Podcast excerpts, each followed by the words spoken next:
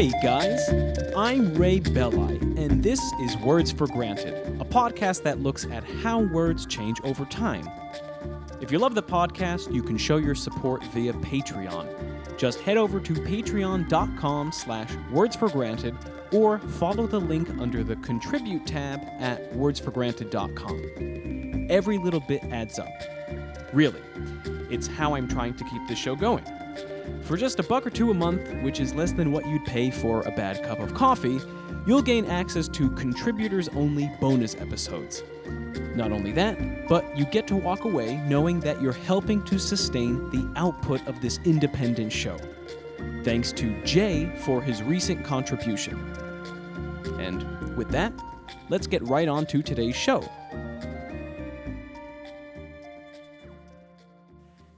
To be or not to be? That is the question. Yes, I went there. But as it turns out, the most famous existential question in the English language is actually a very appropriate way to start off this episode. However, we won't be asking to be or not to be on the grounds of an existential crisis a la Hamlet, but on the grounds of a grammatical crisis, or at least what might feel like a grammatical crisis to someone learning English as a second language. To be is the most basic and essential verb in English, yet it is also the most irregular verb in English. Not only are its various forms irregular, but most of those irregular forms don't even resemble the base verb itself.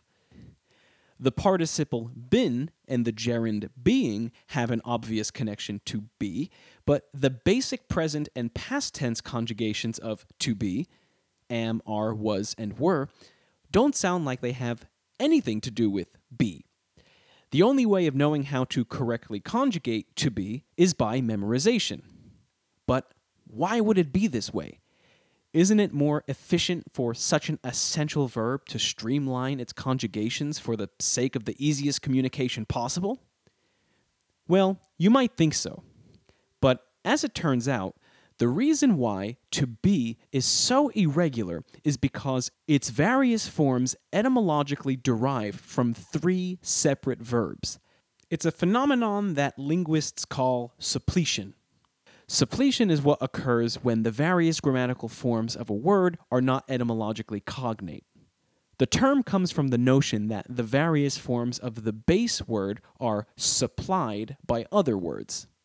Another example of suppletion in English occurs in the conjugation of the verb go.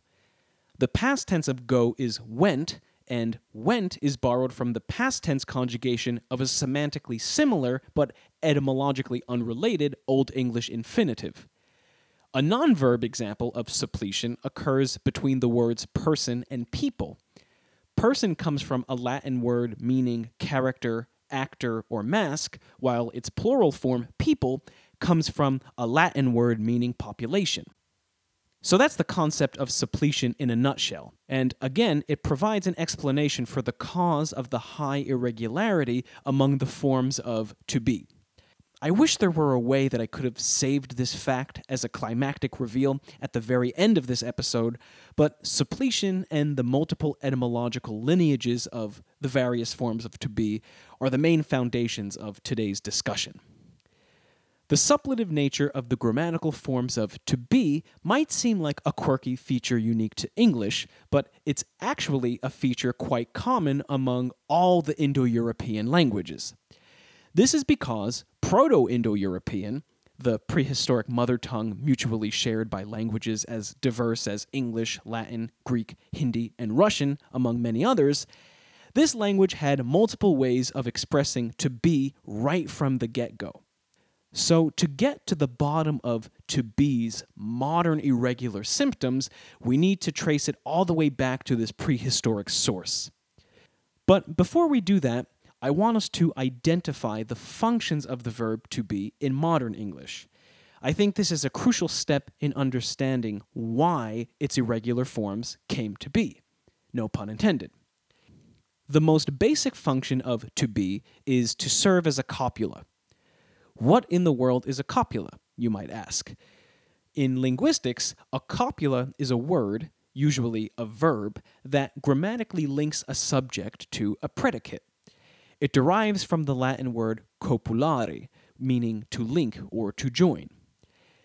If you're thinking that a copula sounds a lot like a linking verb, you're right, at least in the context of English.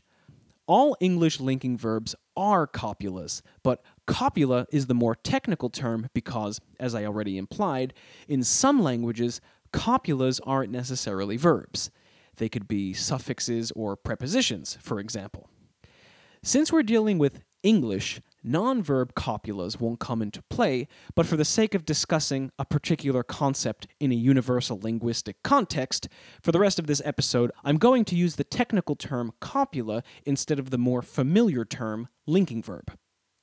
So, in order to understand what copulas are, let's look at an example. In the simple sentence, my wallet is black, is is the copula. In this sentence, the verb is does not denote an action. It merely connects the subject, my wallet, aka the noun phrase, with the adjective describing it, which is black, aka the predicative expression.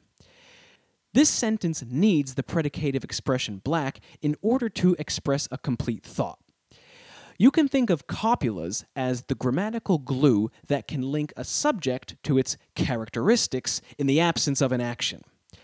Of course, copulas don't only link subjects to adjectives, but to a variety of grammatical phrases, including prepositional phrases, my money is in the wallet, adverbial phrases, my wallet is cheaper than yours, and verb phrases, the purpose of my wallet is to hold money.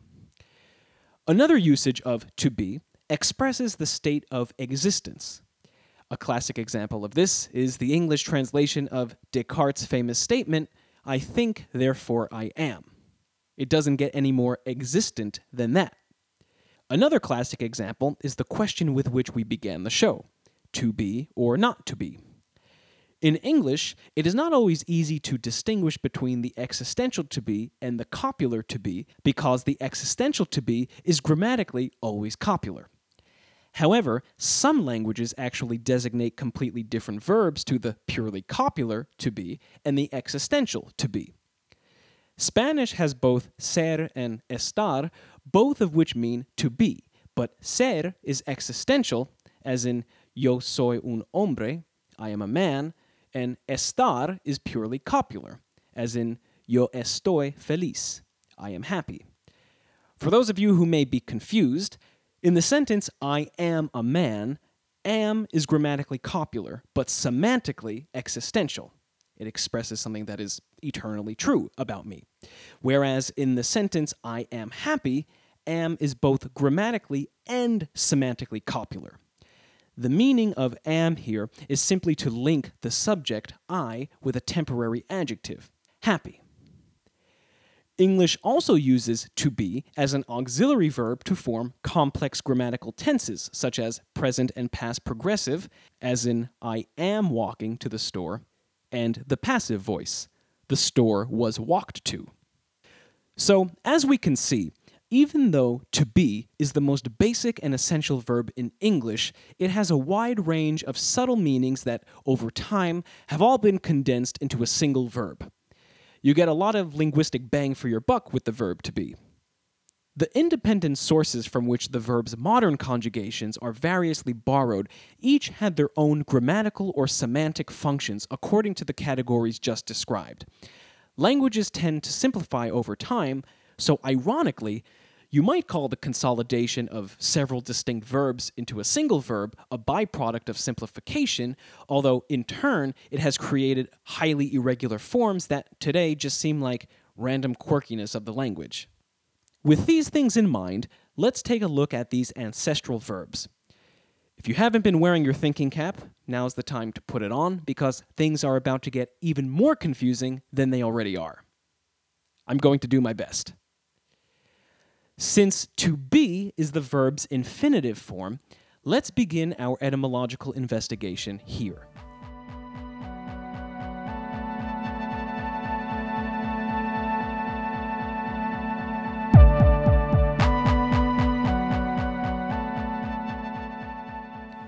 To be ultimately derives from the Proto Indo European root word buch.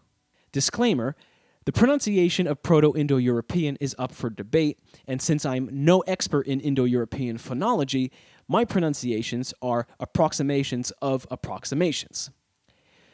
Linguists have reconstructed the primary meaning of buch as to grow, though they also believe it meant to become, happen, or appear. None of these definitions exactly means to be in the modern sense, but it's not a stretch to see how they can be semantically connected to a state of existing, or at least coming into existence. By the time buch had passed into Old English, it had become the word beon, variantly recorded as beom and beon in different regions. In Old English, beon and its variations strictly meant to be or to become.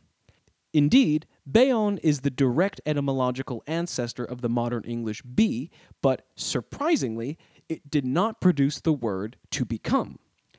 In spite of their similarity in spelling and meaning, be and become are genetically unrelated words. But in order to keep things coherent, if that's even possible, I'm going to touch on the etymology of become at the end of this episode.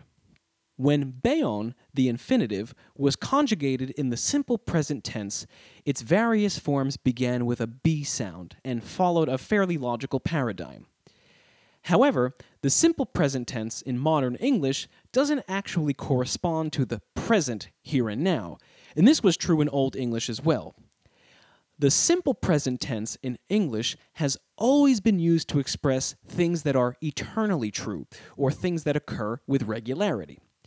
For instance, the sentence, I walk to school, is in the simple present tense, but it doesn't mean that the speaker is walking to school presently. It means that the speaker walks to school on a regular basis. This is an existential truth. In other words, something that, for all intents and purposes, exists permanently. So it is from this part grammatical, part semantic characteristic of beon that the modern English word to be inherits its capacity to express states of existence. Now, if the speaker of this sentence were walking to school right now, he or she would say, I am walking to school. That's called the present progressive tense, and it uses to be as an auxiliary verb and inflects walk with the ing ending. In this context, walking is called a participle. Walking is inherently a temporary action and cannot eternally or generally be true. Well, when the Old English word beon was used to express actions that are presently happening, a la the present progressive tense, it magically became the participle wesende.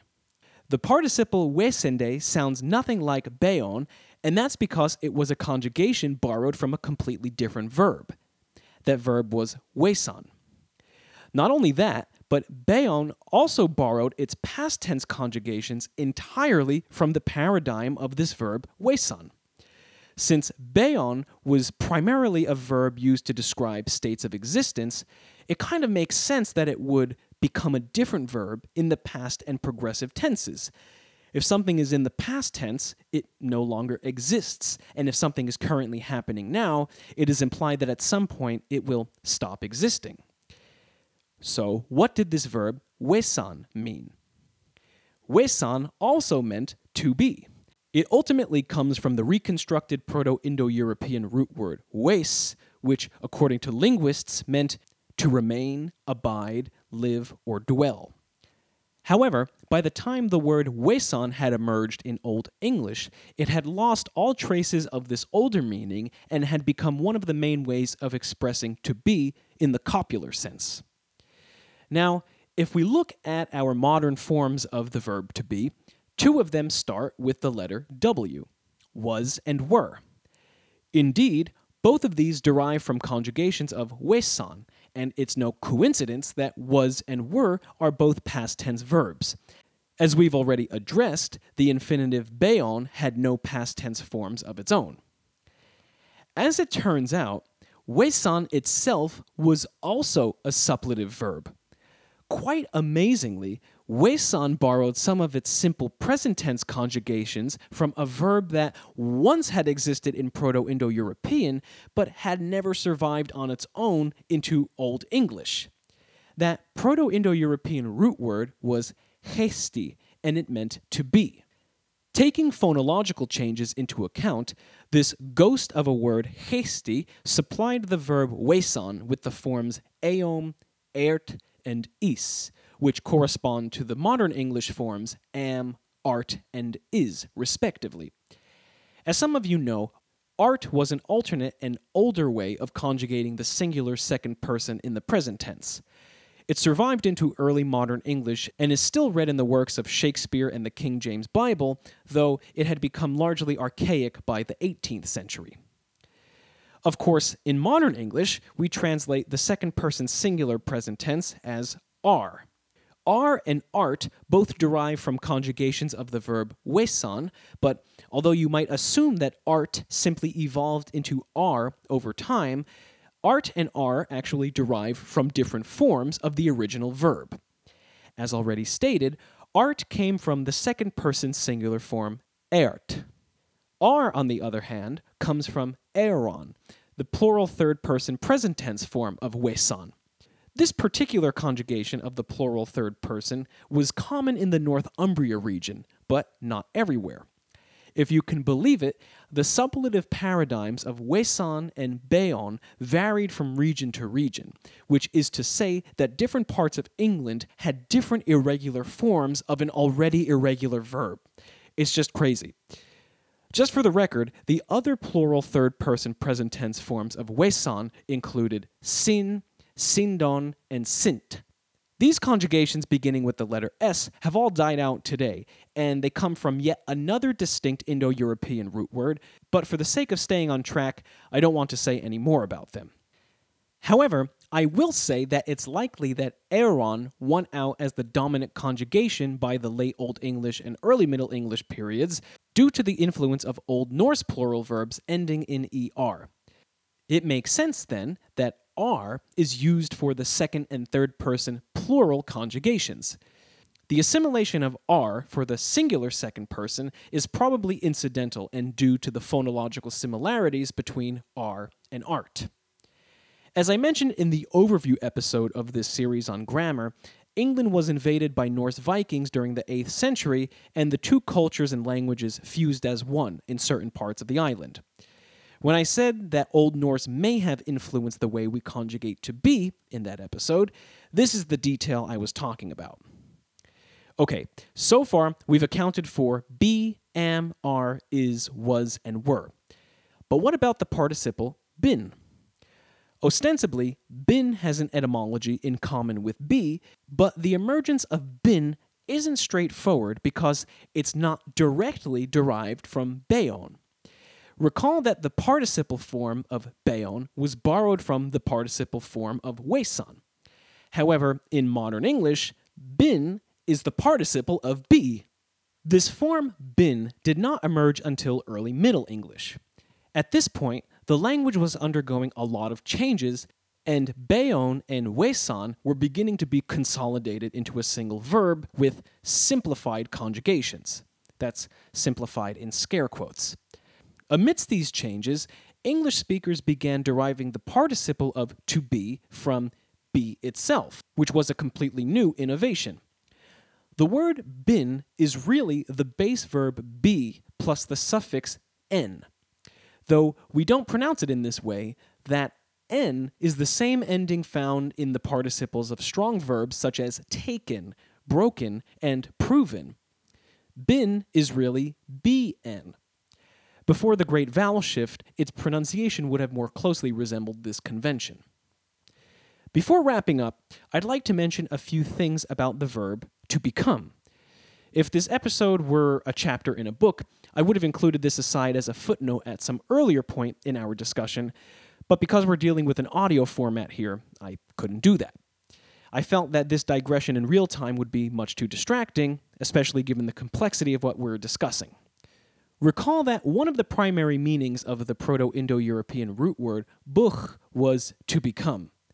Just as a reminder, Buch is the ultimate root word of to be. However, the modern English verb become is not derived from Buch. This, of course, means that become is not cognate with to be or any of its present or historical forms. Surprising as it may be, this makes a little more sense when you consider the original Old English meaning of to become. The be in become is actually cognate with the preposition by, and the word originally had a wide range of meanings, including to come by, to approach, to arrive, to enter, or to meet with. The modern meaning of become, something like to change from one state to another, did not emerge until Middle English. Previously, in Old English, to change from one state to another was a meaning expressed by the verb beon in certain contexts, even though beon was typically used to express unchanging states of being or existence, a la the simple present tense in modern English. The bottom line is that the English language is an absolute mess, but hopefully, after today's episode, you have a better idea of why it's a mess.